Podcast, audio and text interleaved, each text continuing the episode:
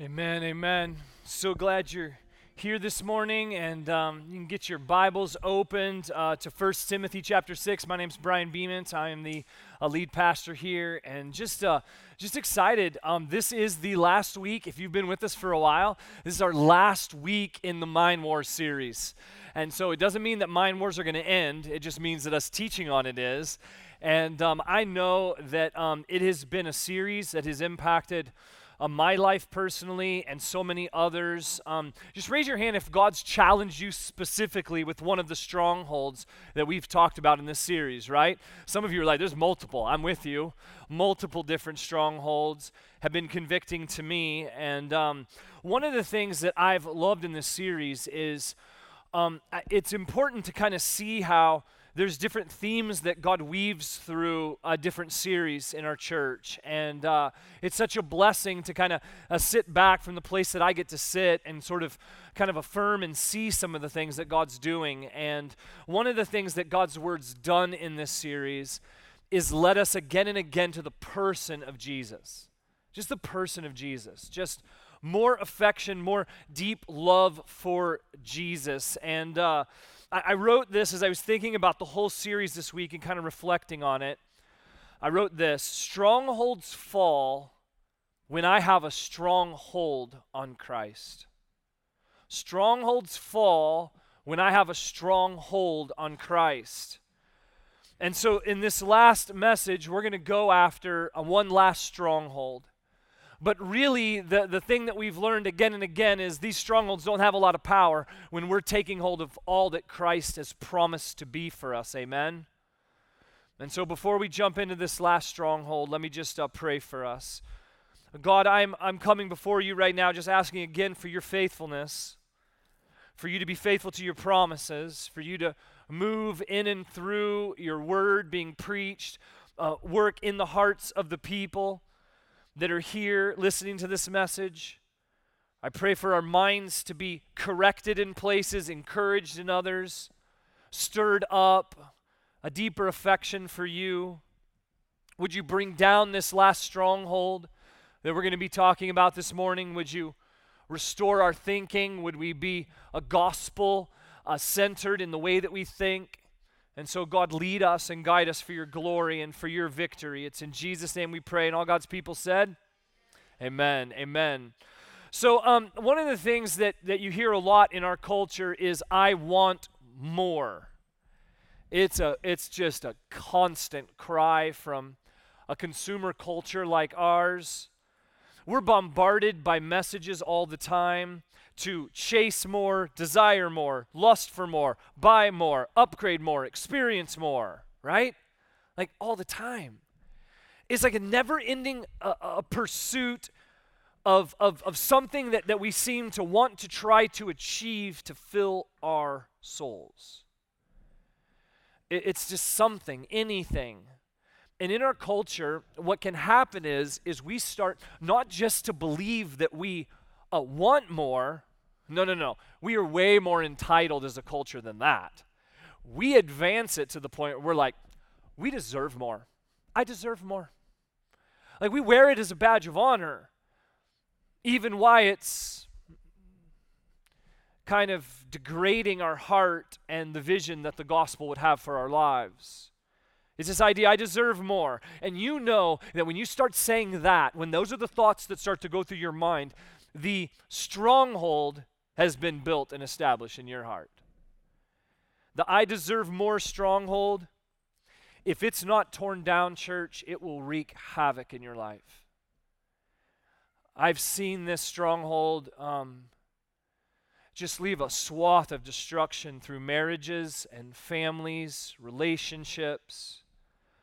I've seen it destroy the financial stability of people when they spend beyond their means to try to achieve the more that their heart's longing for, and then suffering under the burden of debt.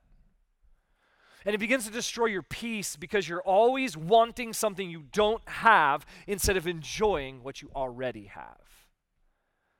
And this is a message pervasive in our culture. The stronghold's a huge problem And so today we're going to take aim at this stronghold. We have to examine where it could be playing itself out in our lives, and we have to bring the gospel to bear on that so that it might be destroyed. And like we've done throughout this series, we're living under the truth of 2 Corinthians chapter 10. Let's read it one more time in this series together. For though we walk in the flesh, we are not waging war according to the flesh. For the weapons of our warfare are not of the flesh, but have divine power to destroy these strongholds. We destroy arguments and every lofty opinion raised against the knowledge of God, and take every thought captive to obey Christ, being ready to punish every disobedience when your obedience is complete. So that's been it. We've been, we've been living, sort of uh, fleshing out this, this passage in a few different ways as we've considered different strongholds, and there's many more we could definitely consider. But today, to consider the last one that we have, um, if your eyes are on First Timothy, we're in chapter 6, verses 6 through 10.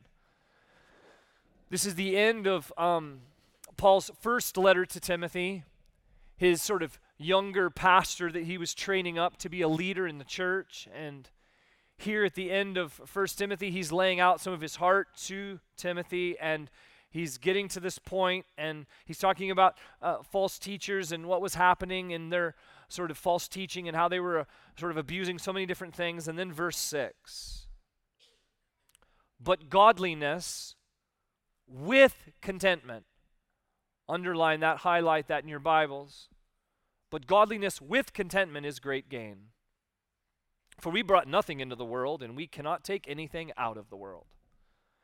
But if we have food and clothing, with these we will be content.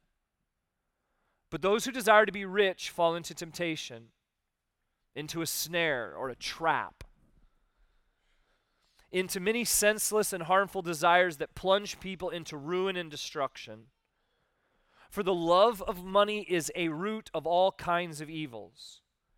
It is through this craving that some have wandered away from the faith and pierced themselves with many pangs. Write this down. This is the big idea that comes from this passage. God's sufficient provision is my true satisfaction. And we got to evaluate that, church. We've got to process through this because what I want to come from your life and my life and together through the life of our church is that we would be seeking true satisfaction in God's sufficient provision. So we got to see how it's our true satisfaction. So to unpack this passage, I've really just got two actions. Two actions that help us find and live in God's sufficient provision. First one is this Fill in the blank in your notes. Prioritize godliness and contentment. We've got to prioritize godliness and contentment. It says godliness with contentment. Verse 6, honestly, if you're just reading through 1 Timothy, uh, 6 should sort of grab your attention because um, that's a way better uh, advertising a promise than anything the world offers you. You move into, into verse 6, and it's sort of uh, uh, across the, the headline, it says, Great gain available. Like great gain available is what you should be thinking about. You say something could be great gain. Like what's great gain? How can I get access to it? And what, what Paul is teaching Timothy here and, and God wants us to realize is that if we want great gain in this life, it is found when we take hold of godliness with contentment. They need to be overlaying one another. They need to both be present. Because Timothy's facing opposition here in this passage from false teachers who were stirring up people with controversy and quarreling. So unfamiliar in our world today controversy and quarreling. And they were gathering a crowd, and all of it was kind of for financial profit. They were scamming people with the false gospel. And then he, he responds here and he's like reminding Timothy, he's like, contentment and godliness are great gain. Prioritize that. If, if you understand really godliness in the power of the gospel, great contentment is right there, and those together bring great gain to your life, which also means that if you don't take hold of that, it's going to be great loss to your life. So we need to understand how to prioritize this. So we, we get some pictures of it right in the context. Look in verse 7. sort of sort of to defend the importance of godliness and contentment, it says, um, by the way, uh, you brought nothing into the world, and we cannot take anything out of the world. Like, I, I think that um, funerals are really great reminders of where your contentment should lie. The average casket is 18 square feet. It's not room for a lot of stuff. And, and when you um, pass from this life to the next, what you can take with you is godliness and contentment that will lead perfectly into the next life. We need to be reminded that Christ offers you so much more. Prioritize godliness and contentment. Then in verse 8, what it does is it says, it sort of gives us the perspective of what we should be content with. It says there, it says, but if we have food and clothing, with these we will be content. Let me unpack this a bit. Food and clothing uh, collectively was a common reference just for life's essential things. Like, what are the essential things that you need? What, what, what is the um, what is the basic provision that you need in your life? And what's understood in this idea of, of food and clothing is sort of like a roof over my head, something to eat, and clothing for my life. Like, like, like that's it. It's to simplify your expectations. And, church, it's really good to simplify our expectations sometimes because we live in a culture where millions of extras are put in front of us all the time. And, and the companies that back those things that are put in front of us, all they want you to do is believe that you need that. You need all of the extras. They want to stir up desire, they want to stir up cravings in you. And so we got to simplify our expectations because the gospel of Jesus Christ offers us godliness and contentment. And when I see that, I want the godliness and the contentment. I can see how it can be great gain, can't you? And my heart longs for this. So I want to make sure we understand the biblical picture of godliness and contentment. I want us to make sure we see how they work together. So I want to paint a little broader biblical picture of this. Look on the screen, 2 Timothy 3, verses 1 through 5. In Paul's second letter to Timothy, he says, kind of helping him understand the difficulty that they're walking through, he says, But understand that in the last days, which were then and are still now, there will come times of difficulty. See if this looks familiar. For people will be lovers of self, lovers of money, proud, arrogant, abusive, disobedient to their parents, ungrateful, unholy, heartless, unappeasable, slanderous, without self control, brutal, not loving good, treacherous, reckless, swollen with, with conceit, lovers of pleasure rather than lovers of God. At that point, you got to be like, okay, I think they're talking about our culture. Anybody, anybody with me on this? And then look, look in verse 5 having the appearance of godliness, but denying its power. Avoid such people, or, or, or, a better understanding is avoid the message of these people just just look around our world and notice what's happening. What's happening is is that what people have done is eh, they're, they're not worshiping they're not trying to establish a godliness based on the god of the bible. No what they're doing is they're establishing a godliness based on themselves being gods.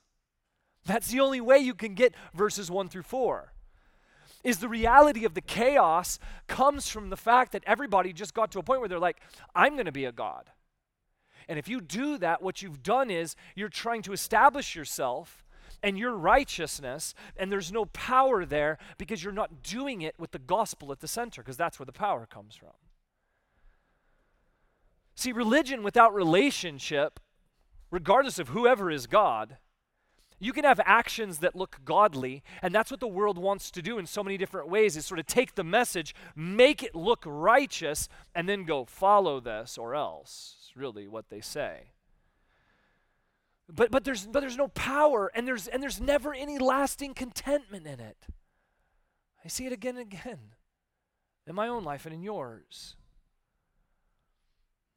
There's only the, the, the, godliness and contentment found when we rest in the gospel, in what Christ offers. Then l- look at 2 Peter 1 3 through 4 to see even more clearly a gospel vision for godliness. Look what it says here because it's so, it's so important to see it and understand it. Verse 3 His divine power, Jesus Christ's divine power. Think about that all the way back to Second Corinthians 10 when it talks about like the weapons that we have of our warfare have divine power because they're rooted in Christ. His divine power has granted to us all things that pertain to life and godliness. We have access to all of it in the gospel. Through the knowledge of Him who called us to His own glory and excellence. That's an invitation. By which, through this knowledge of Him, He's granted to us His precious and very great promises. So that through those promises and taking hold of them by faith, you may become, and this is just where you're like, what? You may become partakers of the divine nature. I, I, I can partake of the divine nature like in the gospel through Christ and the work of his spirit. I can actually become made like God. That's godliness, church. Having escaped from the corruption that is in the world because of sinful desire. That last phrase there, that is a summation of contentment. You've arrived at contentment when the glory and the goodness of being made like Christ has got you to a point where you're like, I've escaped from the corruption that is in the world because of sinful desire.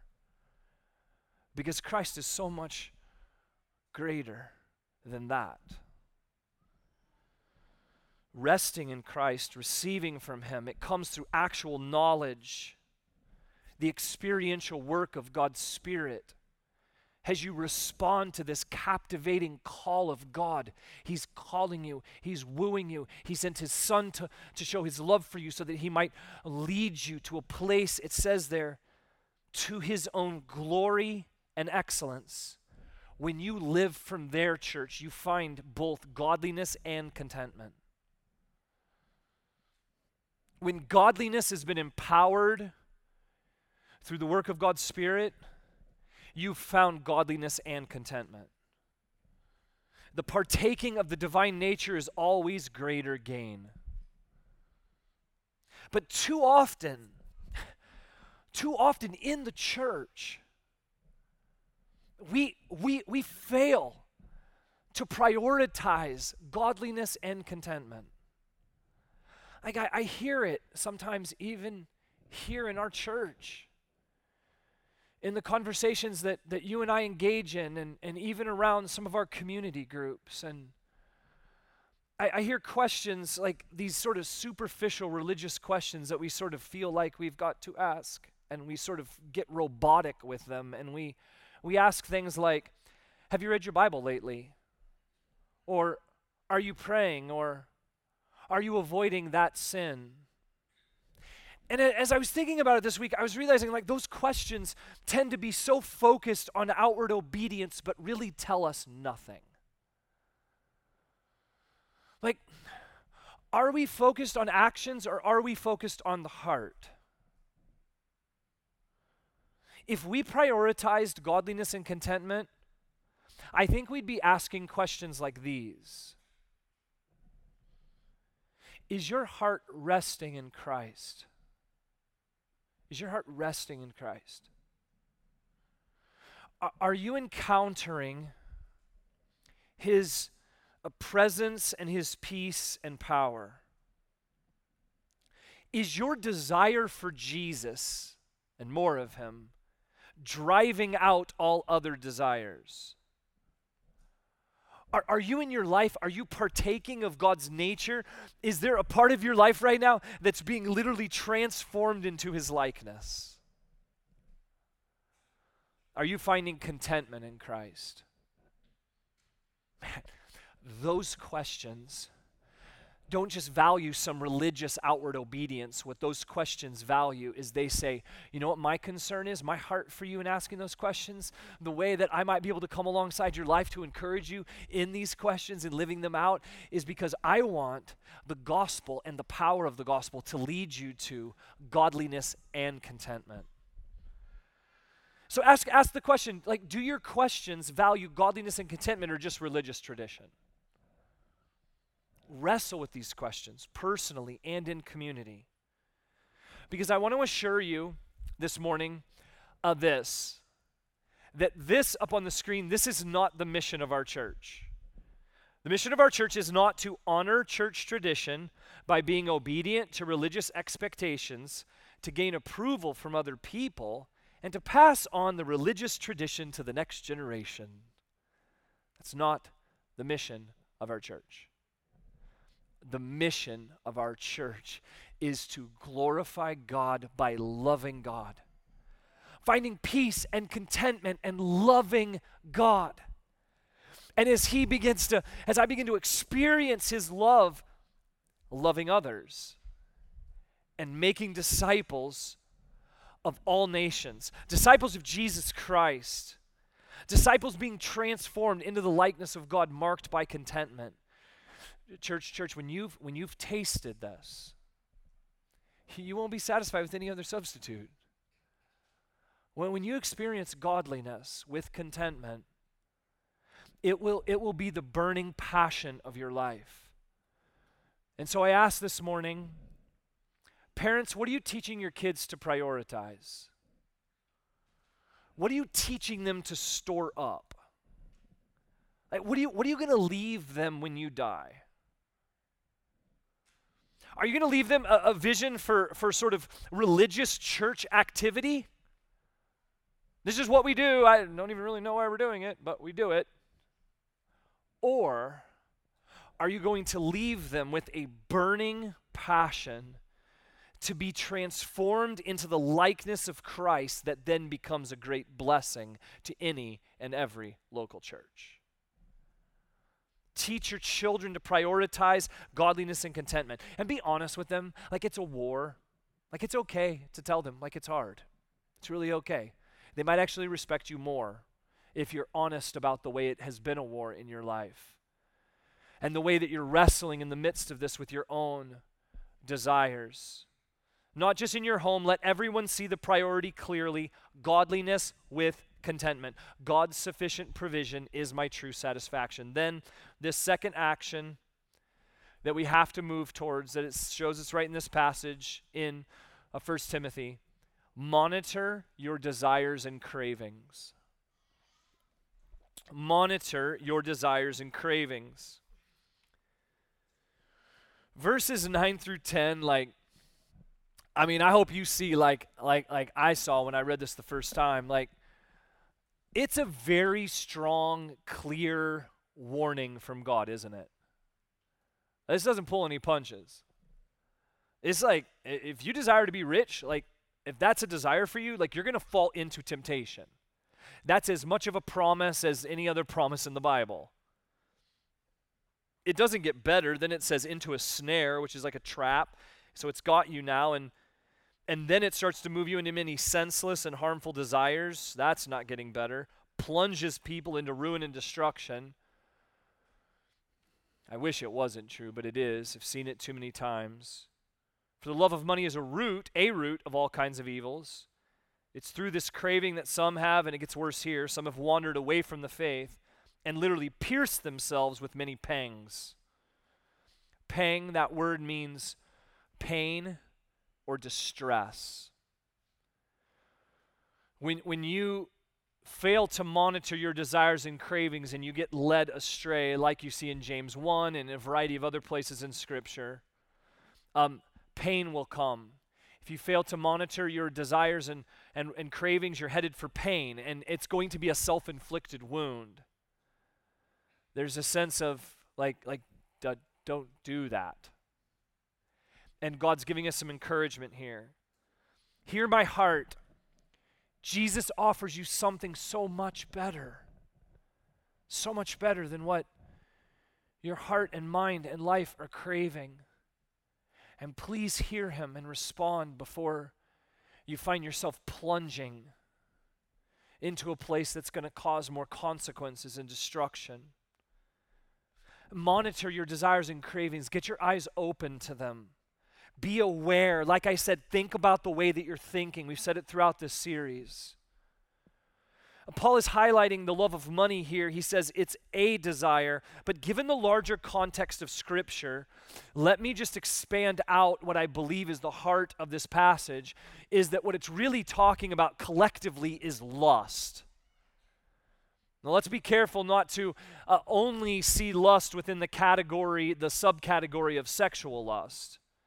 Lust is any place in your heart and life where there's envy or jealousy, any place where there's a pursuit of pleasure or satisfaction that's drawing you into sinful temptations, that then can lead you down a path to pain, ruin, or destruction. Any one of those three categories, can we just agree like we're all good to avoid?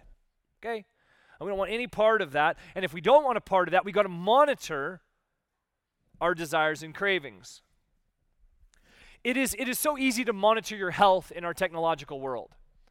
Like if you if you have an iWatch, you you can you can actually pull up your um your heart rate and you can be like, "Man, I need to settle down." Some of you might need to look a little more often, especially in an argument and um, and and you can monitor that and it's amazing in our world how much you can monitor. You can monitor your heart rate. You you can you can monitor your uh, blood oxygen content. You can monitor your sleep quality. That's really convicting. Some of you young kids are like i'm not monitoring nothing okay? I'm just happy to survive and be here right now. And uh, you, I mean, it can, your, your iWatch can be programmed to monitor, to remind you to wash your hands, and so much more.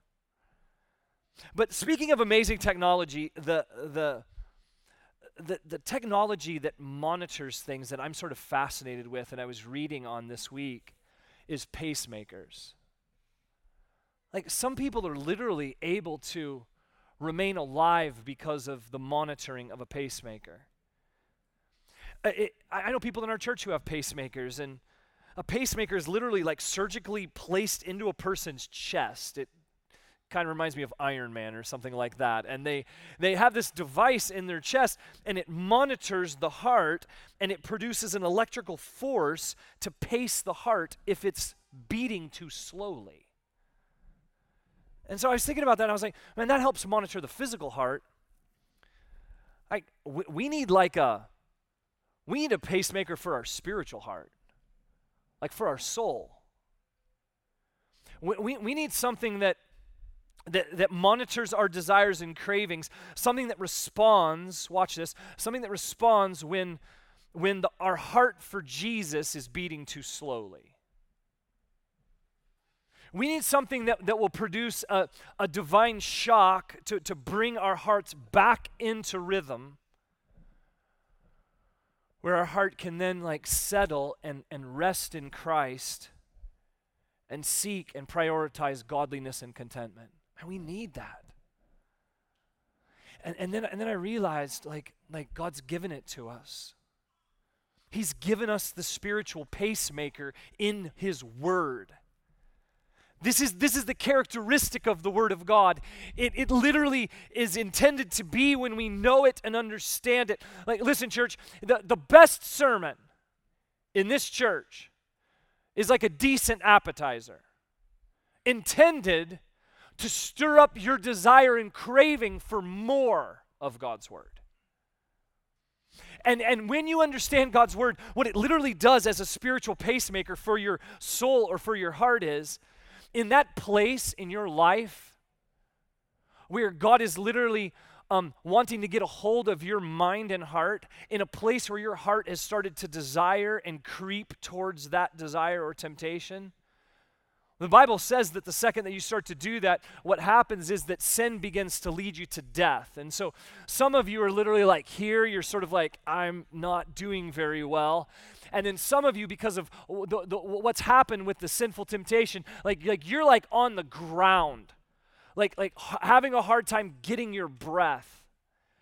And, and then some of you are like, just you're down, you're like flatline. Some of you are like, has he passed out? And, and what the spirit what, what the word of god is meant to be is like when you see a, a- like a defibrillator work and, and they bring it over and, and they and they get the they get the charge set right right? And they put it on the chest and the person's like that's what the word of god provides for you. It provides the spiritual force to awaken your heart to exactly where you're at Think about it. James 1:21 says it right here. This is the evidence that the Bible is the spiritual pacemaker. James 1:21, receive with meekness the implanted word which is able to save your souls. Church, there's there's no substitute.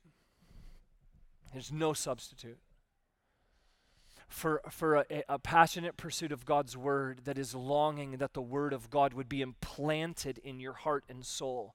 Because anyone who knows the way God's word works when the Spirit is using it in your mind and in your heart and over your life, you know that what it does is it monitors desires and cravings.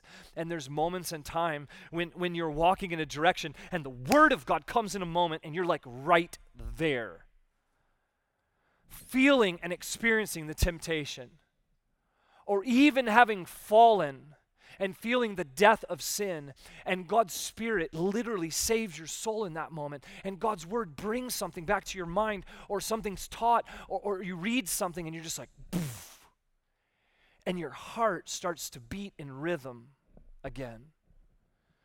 When your desires or cravings are too weak for Christ, let the implanted word bring and produce a divine shock to your spiritual heart.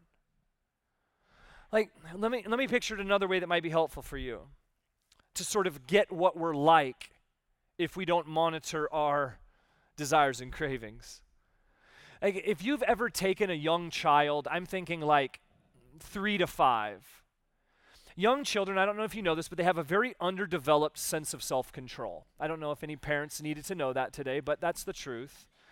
And so if you bring them into a toy store, oh, yeah, you know where this is going, or a toy aisle at a store, you know what happens is they start, um, it's almost like something has been injected into their mind. And, and, and now they start staring and longing and craving and, and wanting. And, and we all know any parent who's been in that situation, all of a sudden you're like, they can't think clearly anymore. It's been hindered by pure desire. It's, it's almost like intoxication, really. Like it's just, it's just, they are ensnared. And, and any ability to reason with them at this moment, any parent knows from maybe some embarrassing moments with complete total meltdowns in that aisle or in that store, knows that um, any attempt to reason with them is often met with pretty powerful emotions back, right? Any parent has seen that meltdown. And it's kind of funny to laugh about moments and times when that happens, but you and I do the same with way more dangerous consequences. We sometimes think we've advanced past the three to five year old stage, but if we're honest, some of you shouldn't be left alone on Amazon.com or in Target. Be careful. This is one of those points where do not elbow the person next to you. Okay, I'm not responsible. Some of you really shouldn't, if you monitor your desires and cravings well, shouldn't be on the internet without accountability. Dating couples should monitor some desires and cravings and remember what God called us to in the covenant of marriage and what He called us to save for that covenant. Some of you um, need to uh, not frequent places where alcohol is served or where drugs that are now legal are offered because you can't handle it. Look at the places in your life where, um, where there's a, a desire for more, where I'm feeling like I'm deserving more and you've found a stronghold. Monitor any area of lust.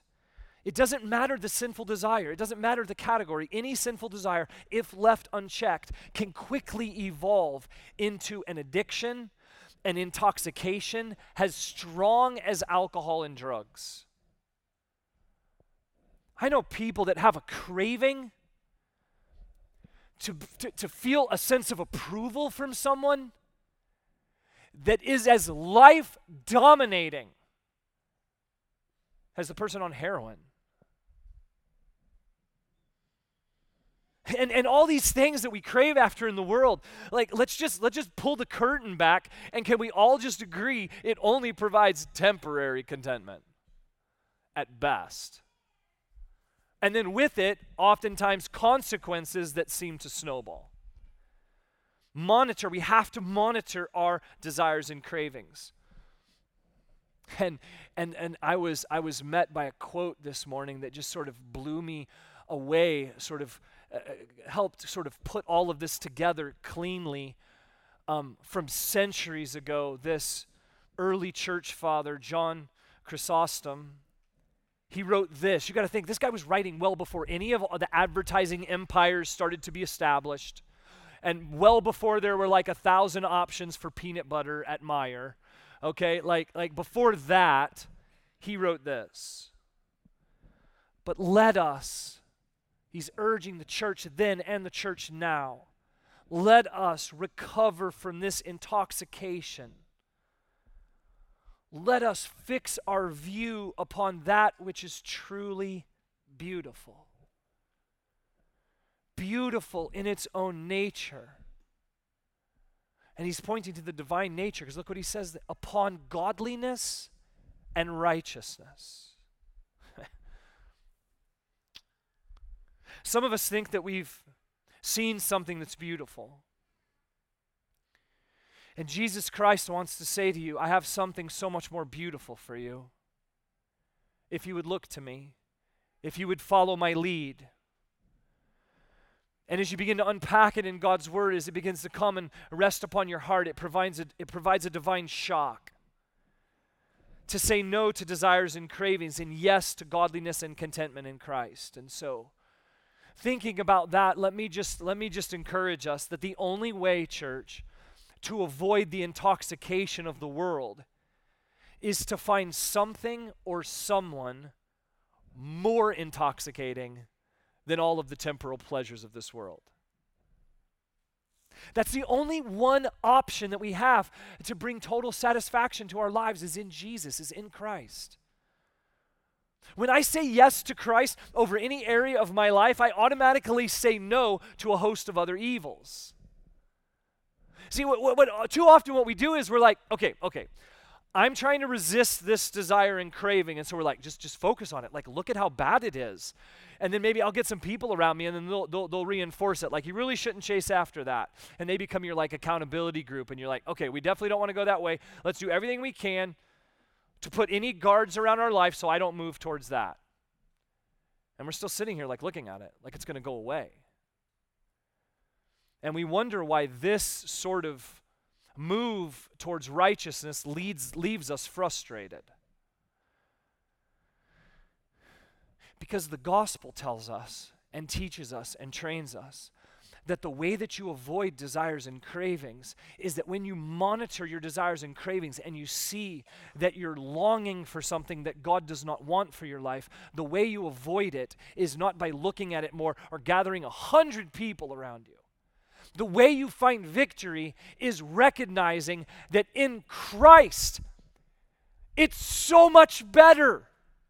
And the captivating revelation of Christ's glory and his affection and his love for you drives you to a place where you're like, I don't want that because I have this. And that's where the victory's at. That's where godliness and contentment come together. That's where when we look are looking straight into the face of desires and cravings that, that what we have to recognize is that Christ is sufficient.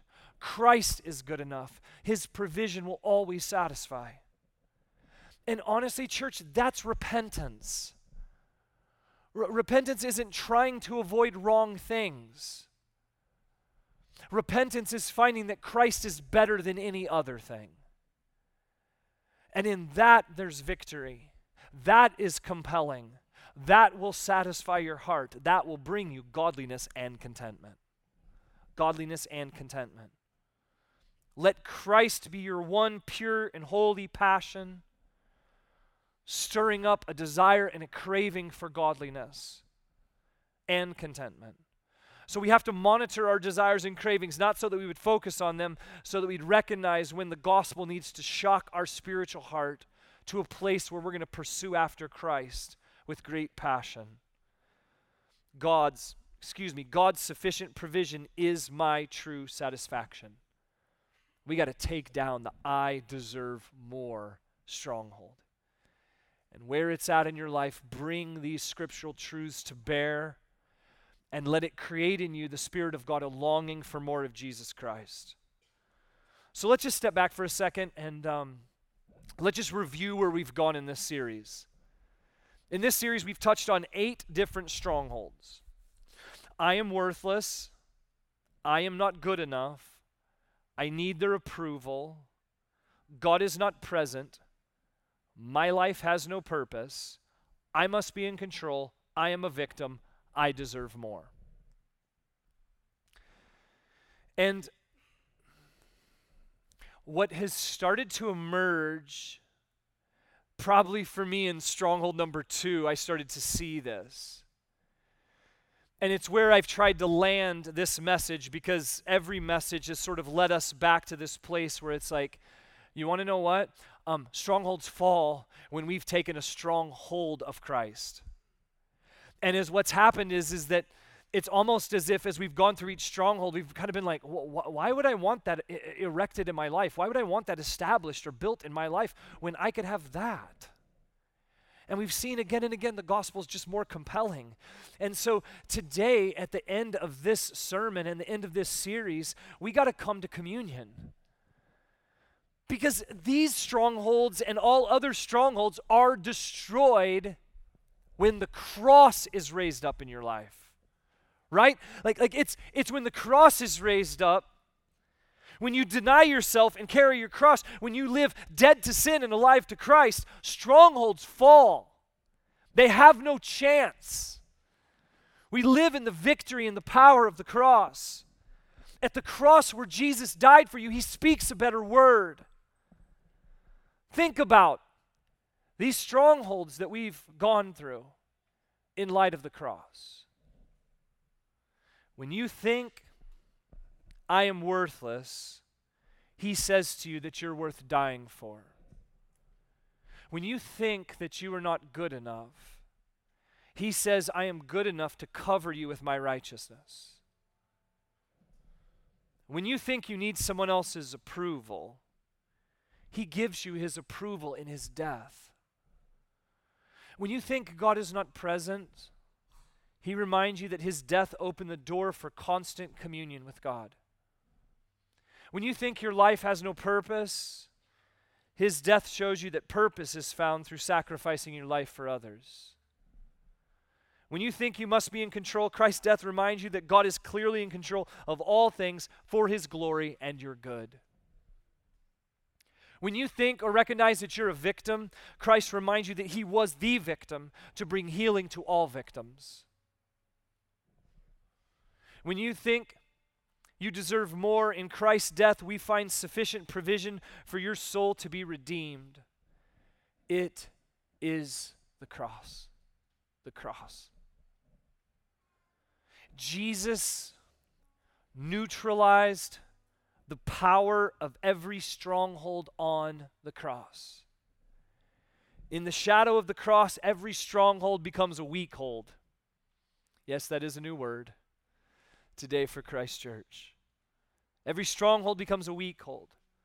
The word of the cross is the power of God to destroy every stronghold. It's the power of the cross that destroys strongholds. It's the power of the cross that, that, that, that, literally destroys arguments and every lofty opinion raised against the knowledge of God. Because into the strongholds of your life, Christ is saying to you, I've already finished it. I've already accomplished everything that you need to walk in victory.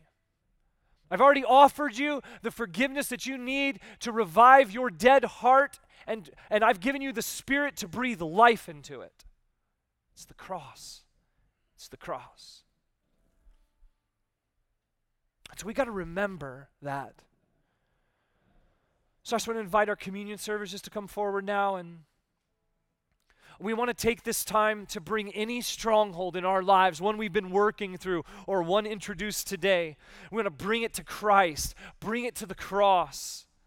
Thank Jesus for the cross. Ask Him to forgive you, for you to abandon these strongholds, to walk with passion towards God, to abandon any sin that's built and, and caused this stronghold to be constructed in your life. Ask Him for wisdom and power to walk forward in obedience. Ask Him that you be captivated by His love for you displayed on the cross. And just be with Jesus as this song is sung over you. And as the communion elements are passed, if you're a follower of Jesus Christ, take hold of the two cups that are stacked on top of one another. And take hold of them and just spend this time being with Jesus.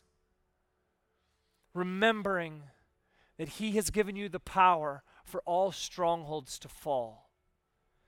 And just take hold of these elements, and we'll take them together at the end of the song. Let's do it now. Let's seek Jesus.